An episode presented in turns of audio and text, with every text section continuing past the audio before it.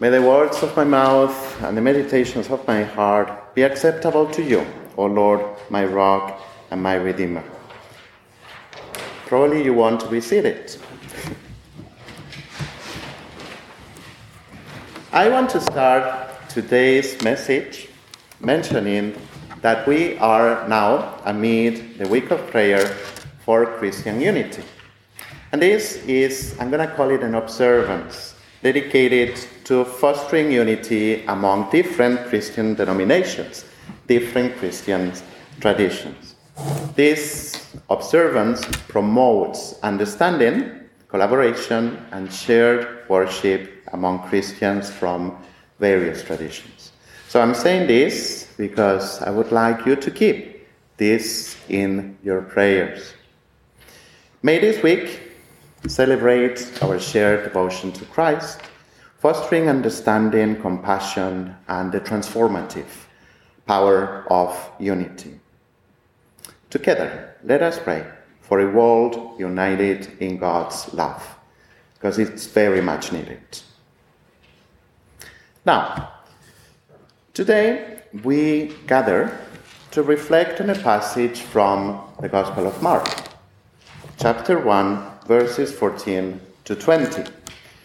In this passage, Jesus extends his invitation to ordinary people like you and me. Well, some more ordinary than others, but anyway, that's a different topic. It is a narrative that speaks to us about responding to the call and embarking on a transformative journey of discipleship. Now, I'm going to use four words in this sermon. And you know, I am a teacher and I am quite tactile and quite visual and many, many other things. So, the first one is this one creation. Zo, zo. So you, you can say um, in your own language, you know, if you don't mind. Creation, zo, zo. We've got the second one which is promise. Yakusaku, promise. We've got a third one, which is fulfillment, yoyo. And we've got a fourth one, which is glory, ego. I think I said okay, no, more or less, yeah. Atsumi can, can help me. Atsumi, can you, can you repeat the words, please? Help me here. And then. Oh my goodness, my Japanese. And.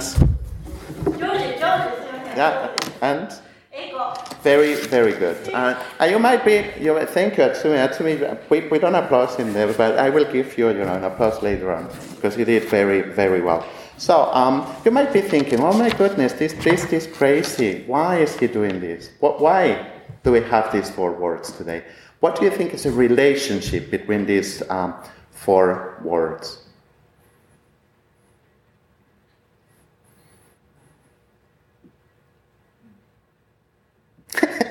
I'm making you feel uncomfortable. No, no, no, no, no, no, no. Okay, we're gonna get we're gonna get to that um, later on, and you know I promise you it's not a very long sermon. I, I don't talk much. You notice that. So, Jesus' um, first words in Mark's Gospel are mysterious.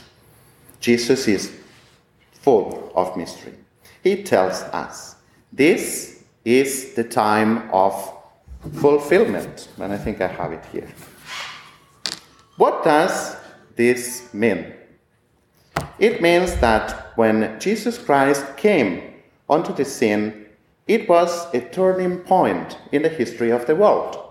This is because Jesus ushers the third age of human history. Now, the first age was the era of creation. And during this period, mankind lived in the fullness of communion with God. If we read Genesis, we, we understand this.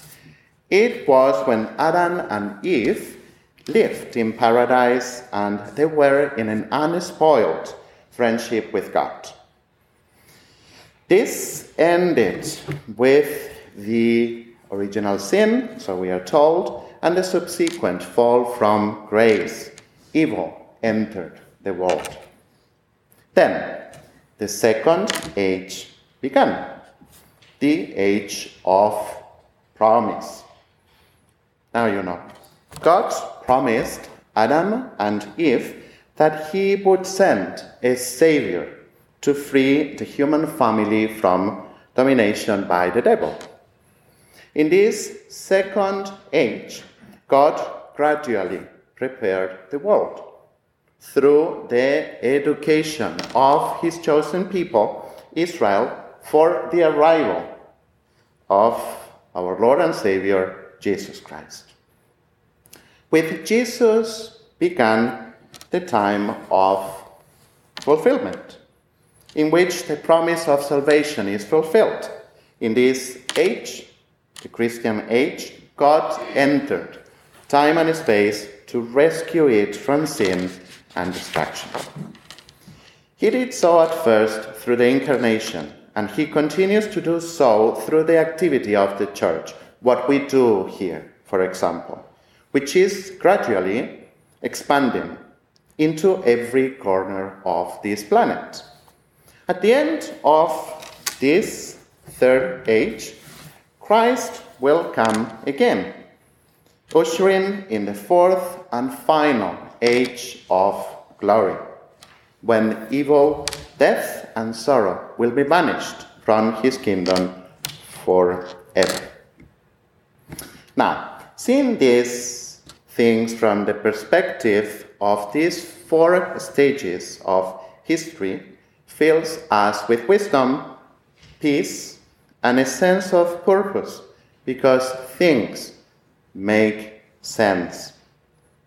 But my question is do we look at things this way?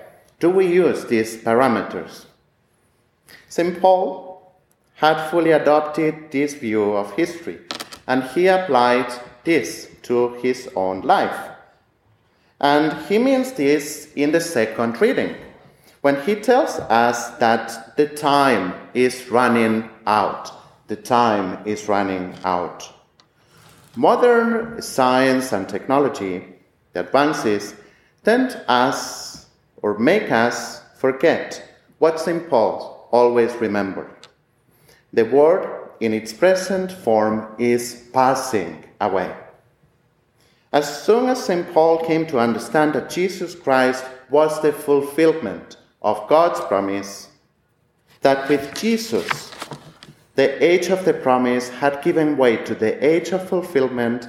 Everything changed for him. Paul experienced metanoia, and we were talking about this on Tuesday's um, Bible study. A metanoia is a profound change of heart, mind, and life through God's grace and the transformative power of faith in Christ. Now, this is a Japanese Canadian church, and I always like to establish some sort of parallelism. And I think Japan is full of beauty in its philosophy, has one concept, which is Satori. Satori refers to a sudden and profound enlightenment or awakening, which leads to a fundamental shift in one's understanding. It is a transformative experience that can change the way a person perceives the world. And this is exactly what happened to Paul. And this is exactly what happened to us. While Paul was traveling from city to city, arresting and persecuting and torturing Christians, Jesus himself appeared to him in a blinding vision and spoke to him. That encounter with the risen Lord made Paul realize that Jesus was indeed the Messiah. And so, Paul stopped and changed metanoia and instead of arresting and persecuting Christians, Paul became a Christian himself. And he dedicated the next 30 years of his life to helping others discover what he found. A personal relationship with Jesus Christ, the unconditional forgiveness of his sins, the wisdom and joy of living in the bull's eye of truth. Paul's generous response to God's invitation on the day of his conversion gave him the interior freedom that he describes in today's second reading. All the passing of sorrows, joys, and worries of this present life didn't disappear when he became a Christian, but they fell into their proper place. Once Christ becomes the center of our lives and we see things from this per- perspective, he becomes the unifying factor. Like the string that holds all the pearls together in a beautiful necklace. Not that I have one. The most exciting aspect of the Christian view of history is that Christ is constantly inviting us to take part in it. What happened, the narration of today's gospel happens to each of us throughout our lives. Peter, Andrew, James, and John, they were all living their normal lives, working to keep food at the table. By all external signs, they were completely indistinguishable from any of their contemporaries. You could not tell the difference. But then, one day, the disturber, Jesus Christ, walked into their midst and called them each by name. Jesus didn't see them as he doesn't see us as average people, as generic fishermen Jesus saw each one in the revealing light of God's love. He knew that He had created them for an active role in His plan to redeem the human race and conquer the forces of sin and evil. And just as He invited each one of them to join His team and share His mission, so He does with us. Some of us he calls to leave behind our nets, boats, and even our families, so that we can serve the church full time as special agents, as priests, religious, missionaries. Others he called to be his ambassadors in the, in the middle of our normal family and work life redeeming the world from within, like leaven in the dough. But either way, he calls each one of us, no doubt. Today, he will renew his call when he offers himself to us in the Eucharist. By reminding us today of the true course of human history, he was motivated us, motivating us to renew our response to that call in our hearts.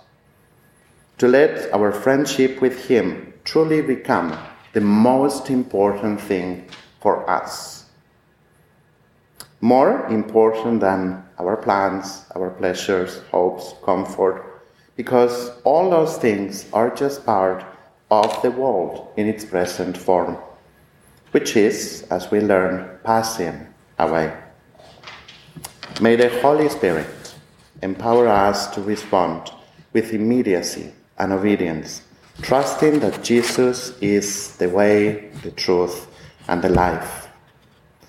As we follow him, may we too become fishers of men and women, vessels of God's love, grace, and transformation in a world that yearns, that needs the good news. In the name of the Father, and of the Son, and of the Holy Spirit.